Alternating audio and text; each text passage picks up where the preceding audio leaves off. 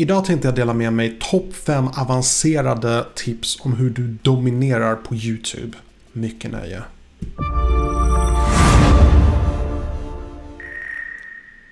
Hej och välkommen till min kanal. Mitt namn är Tommy och jag hjälper dig att bemästra social media idag.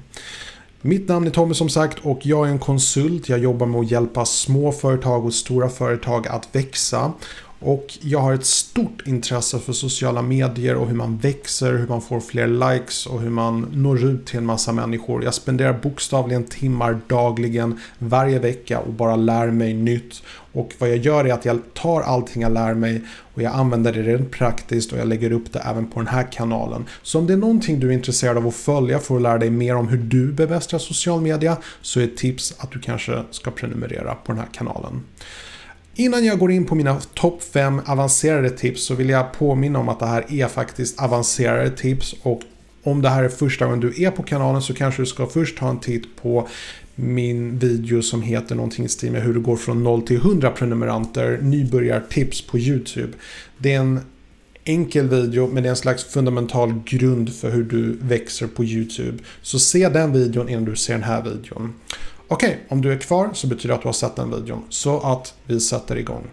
Okej, okay, det första tipset det är att hålla tittaren att titta på dina videor så länge som möjligt. Det fanns en tid då det här inte hade så stor betydelse, men i år, speciellt i år, så har det större betydelse än någonting. Vad det innebär är att YouTube kommer ranka dina videor och din kanal högre om du kan få tittaren att sitta kvar och titta på dina videon så länge som möjligt.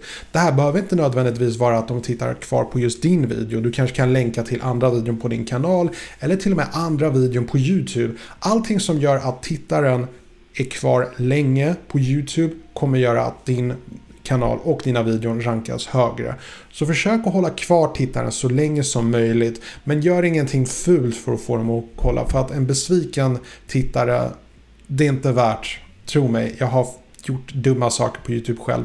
Det är inte värt det. Bara kör på att göra så bra videos som möjligt och hålla kvar dem så länge som möjligt. Eh, det andra tipset det är att du eh, länkar ihop dina videor och det går ihop lite med det här första tipset att få, få tittaren att stanna kvar så länge som möjligt. Så till exempel som ni såg i början av den här videon så var mitt tips att gå och se en annan video först.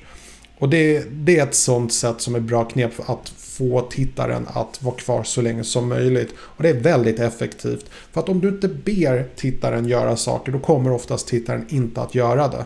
Så det är inget fult med det, det är ingenting manipulativt. Det bara gäller att så här kan du tipsa tittaren att göra och om de gör det, great. Om de inte gör det, no big deal. Så det är ett tips. Länka ihop alla dina videon genom att ha länkar i beskrivningen, genom att ha länkar i de här små korten som dyker upp här varje minut som jag lägger upp.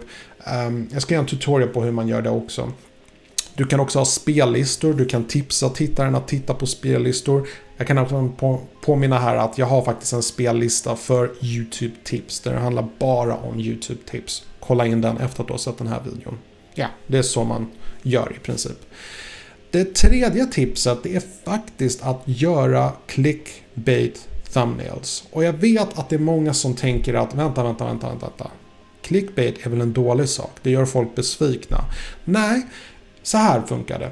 Clickbait är en bra sak. Sen om du inte levererar, då är det en dålig sak. Det är en sak att göra en thumbnail som visar någonting som inte har någonting att göra med innehållet. Det är en dålig clickbait. Men du kan faktiskt ha en väldigt bra clickbait som verkligen får tittaren, som lockar tittaren att verkligen klicka på videon och sen faktiskt ge det. Det är så precis alla tidningar gör, alla böcker, allting som marknadsförs är clickbait. Precis allting. Tidningsartiklar har ofta en en slags eh, titel på artikeln som får dig att vilja klicka för att läsa mer.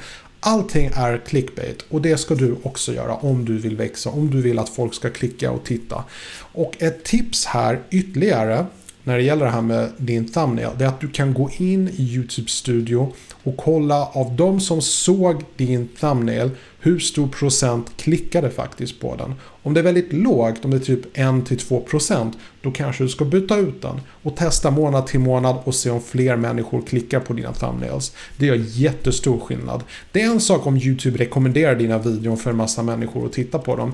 Men det är en helt annan sak om de verkligen klickar på videorna. Så mitt tips är verkligen att göra en bra clickbait thumbnail.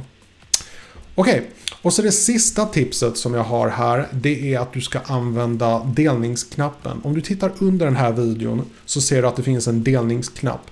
Och då kan du länka till eh, Twitter, till eh, blogger, till två ryska sidor, eh, till eh, Pinterest och ja, en massa andra sociala medier. Och det här är ett bra knep hur du kan så att säga sprida information om din kanal och om dina, ditt YouTube-klipp.